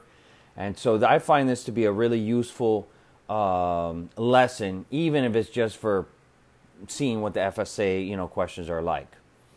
All right, so I'm going to read the word problem that it has. Handsome Jack is buying a pony made of diamonds. I told you it was about Handsome Jack and a pony. All right. The price of the pony is P dollars. Hold on one second. I have to get rid of something here on the screen. Yeah, the price of the pony is P dollars. And Jack also has to pay a 25% diamond pony tax. Okay, so they try and get cute with you here. But basically, it's buying a horse or a pony, and it's made of diamonds, and there's a tax on it. Okay, 25%. Okay, you need to remember this about percents. If you get rid of the percent sign, all you have to do is move the decimal over two spaces to the left. So look at here, your first righty lesson, 25%. Write that down. You got that written down? Now, underneath it, get rid of the percent, scratch it, and then pretend there's a little decimal right there where the percent was. Okay? I want you to draw two little, like uh, little circles where you're moving the decimal over two times to the left. Okay, two places to the left. So at the end, you're going to end up with 0.25. That's how you convert a decimal uh, percent to a decimal. It's that easy. There's other ways to do it, but that's the easiest way. Two decimals to the left. Got it? All right, you're gonna have to know that, uh, just, just to do anything. Okay. Match the expressions to their meaning for handsome Jack. Well, okay, handsome Jack. The first one is easy. The price of the diamond pony before tax. And then on our left, we have all the possible things that we can match. Okay, we have 0.25p, p plus, I'm not going to read them all, but you have a list and then you're supposed to drag it over. Let's just think common sense. They want the price of the diamond pony before tax. Well, the paragraph tells us what the price is, but here's the trick it's not a dollar amount. It just says the price of the pony is P dollars. It leaves it as a variable. Okay, that may be a little confusing for you because the answer is still a question in a sense. But all we got to do is drag over the P to there and we're done. Okay, the, the price is P, and that, that variable stands for whatever the price is. We don't know the exact answer, it's a variable. Okay, let's move on. They want us to drag the amount of tax Handsome Jack pays. Okay, again, we go back to the paragraph and we look for this answer. Uh, look for the keyword tax. And then it says 25% diamond pony tax. Okay? So I look at my answers. There is no 25% there. All right, so at first you say, whoa, they made an error, Mr. E. Well, not really, but you would have to know that 25% can be written as 0.25. That's why I brought that up at first, okay? That's sort of prior knowledge that comes in real handy here. Okay, a percent can always be written as a decimal. So 0.25 is what we need, and that's what you need to do the calculations. So we're looking for 0.25p, I believe. Let's see here if that is one of our options. Okay, this thing is frustrating. Yeah, 0.25p is one of our options, so we drag that over and we're done. Meaning we're going to multiply 0.25 times p to find out how much our tax is. Okay? Also remember, that is 25 out of 100. So let's say our pony costs 100 bucks. 25% means 25 per 100. So our tax would be $25. Okay? So then we'd have to pay 100 plus 25. Does that make sense? All right, so it's always good to think of either the number 100 and do your tax that way, or the number 10 also comes in handy. It'd be $2.50 for every $10. Does that make sense? That's 25% of 10. So again, it's just a matter of moving the decimal over one to the right or to the left. But if you get the concept that percent just means out of 100. If it was a perfect 100, 25, you know, what would you take out of it? All right, and that helps you visualize it. All right, and so we did that. The amount of tax Handsome Jack pays. There's nothing else that really listed. Okay, then the last one says Handsome Jack's total bill. Now, this is where it gets tricky because there's two right answers. First of all, let's go with the obvious one. Uh, it's not 0.75p. It's not p divided by 1.25 it's 1.25p. Eh, could be that one. That one looks kind of right. Um, yeah, let's go with that one because what that is saying is we're gonna do we're gonna uh, pay the price of the pony plus 25%. Okay, and actually there's a simpler version of that p plus 0.25p. Okay, that's really the first option we should pick. The pony plus 25% of the pony. And then we can also select the 1.25p. Now, why is that the same thing? Okay, um, This is kind of hard to explain. But basically, the one comes in real handy when you're doing when you're working with uh, adding tax. Because what happens is if you just do 0.25 of p you're going to get just the amount that you have to pay for tax. You're not going to get the total amount. You're just going to get the amount that t- tax would be.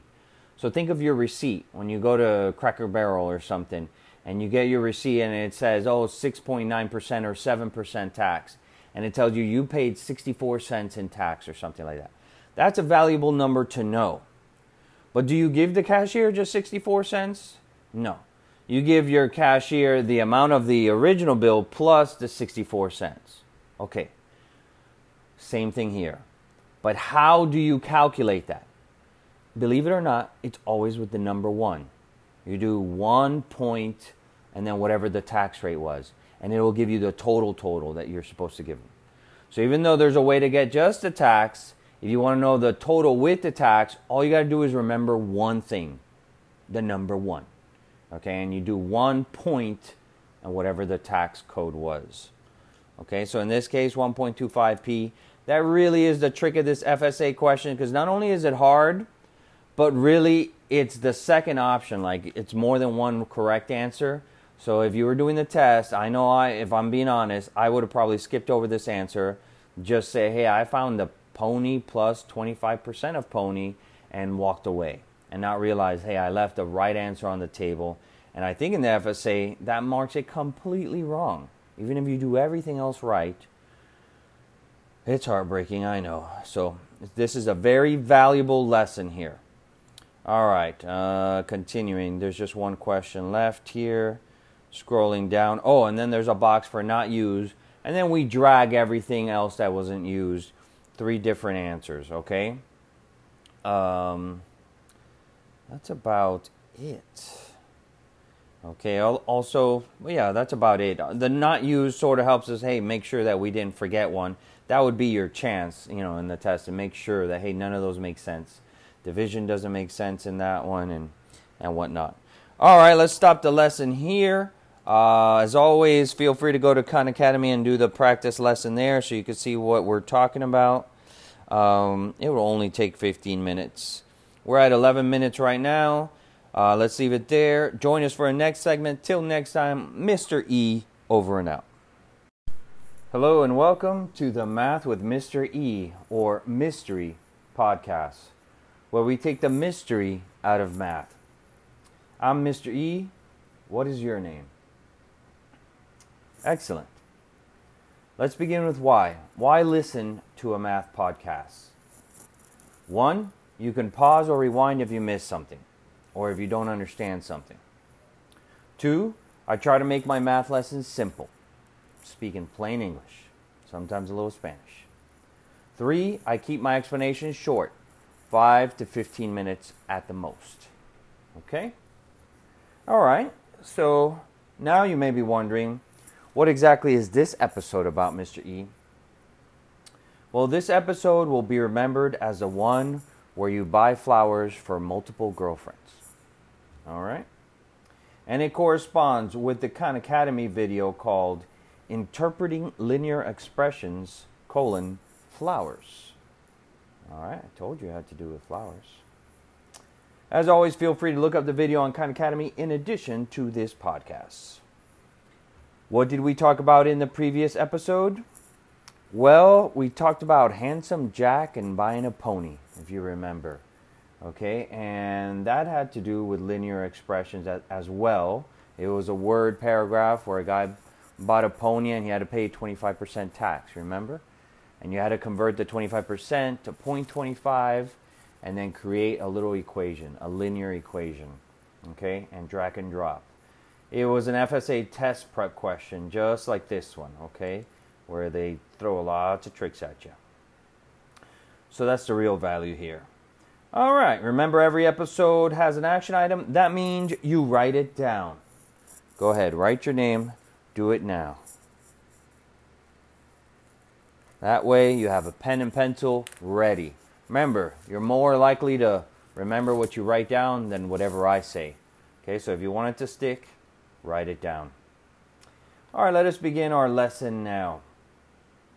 The paragraph says, uh, I'm sorry, uh, the Khan Academy has a word problem, and it says, Martin likes to make flower bouquets, okay, for his girlfriends, that each have three violets and four tulips.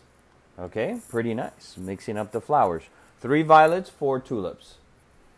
If the price of a violet is V, V is the variable that we're going to use for the price of violets and the price of tulip is T, okay, that makes sense, T for tulips, match their expressions to their meanings.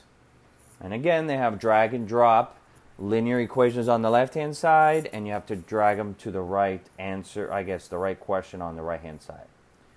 Multiple in parentheses, it says multiple expressions may fit the same description.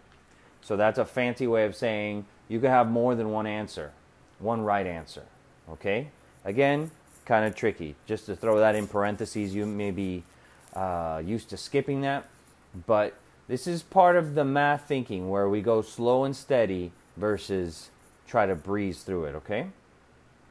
All right, the first one says the price of Martin's bouquets, and it wants us to drag and drop something.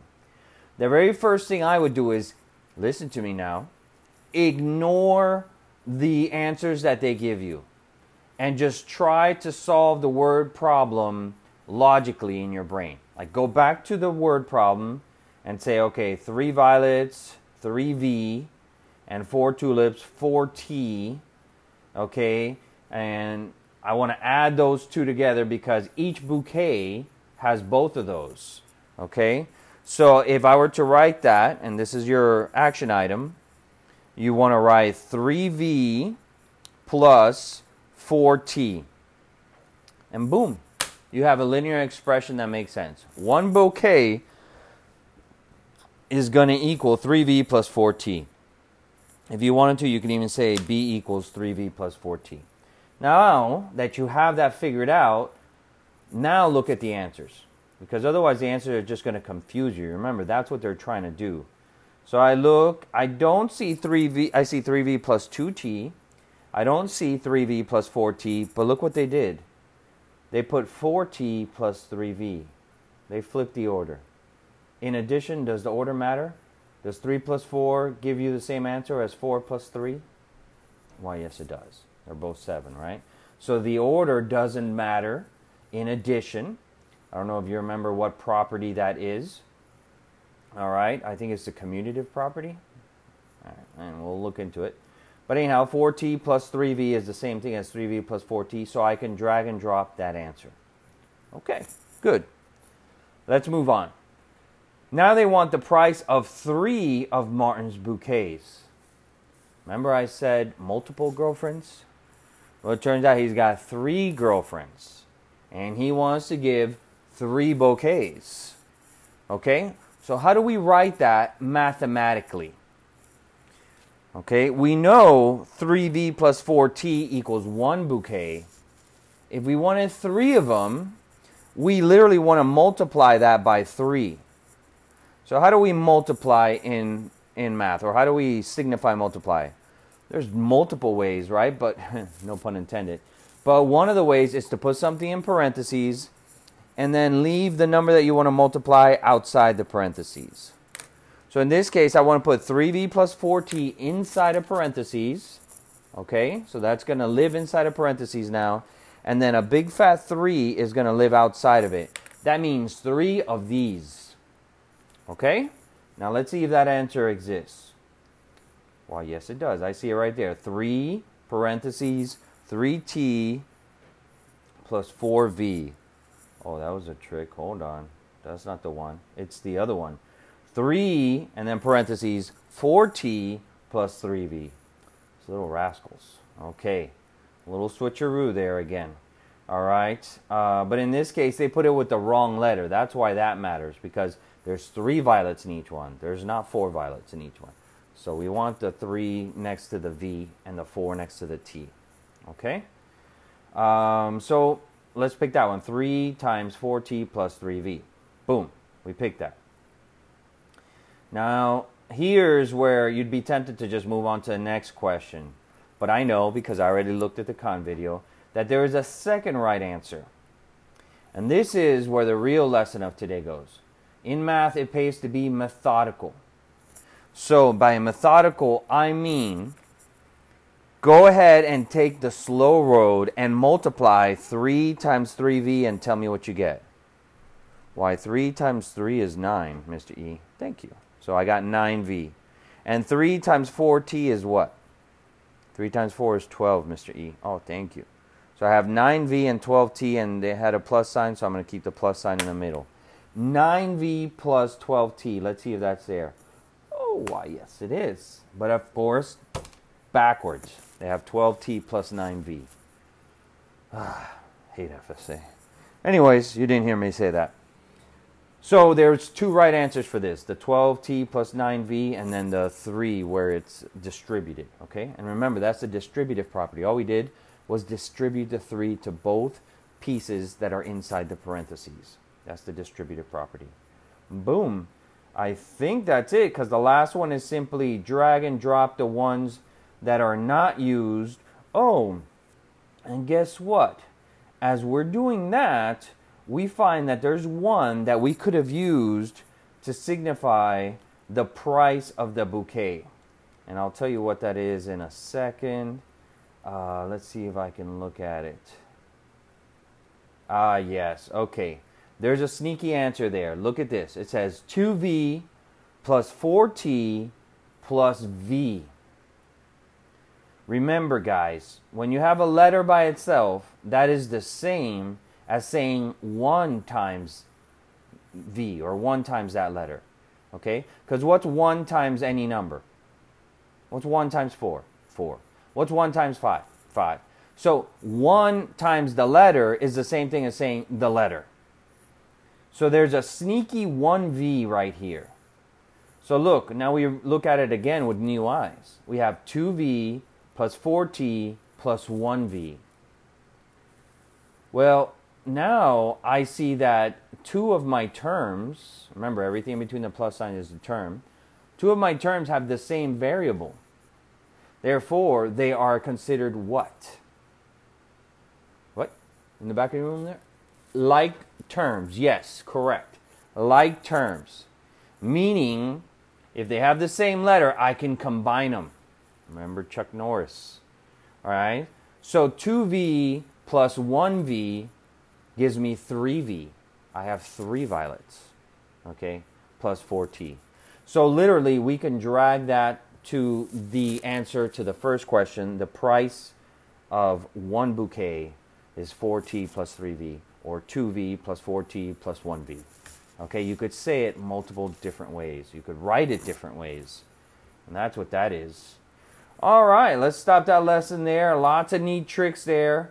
Um, again, better to be slow than fast. That's and the key word there is methodical.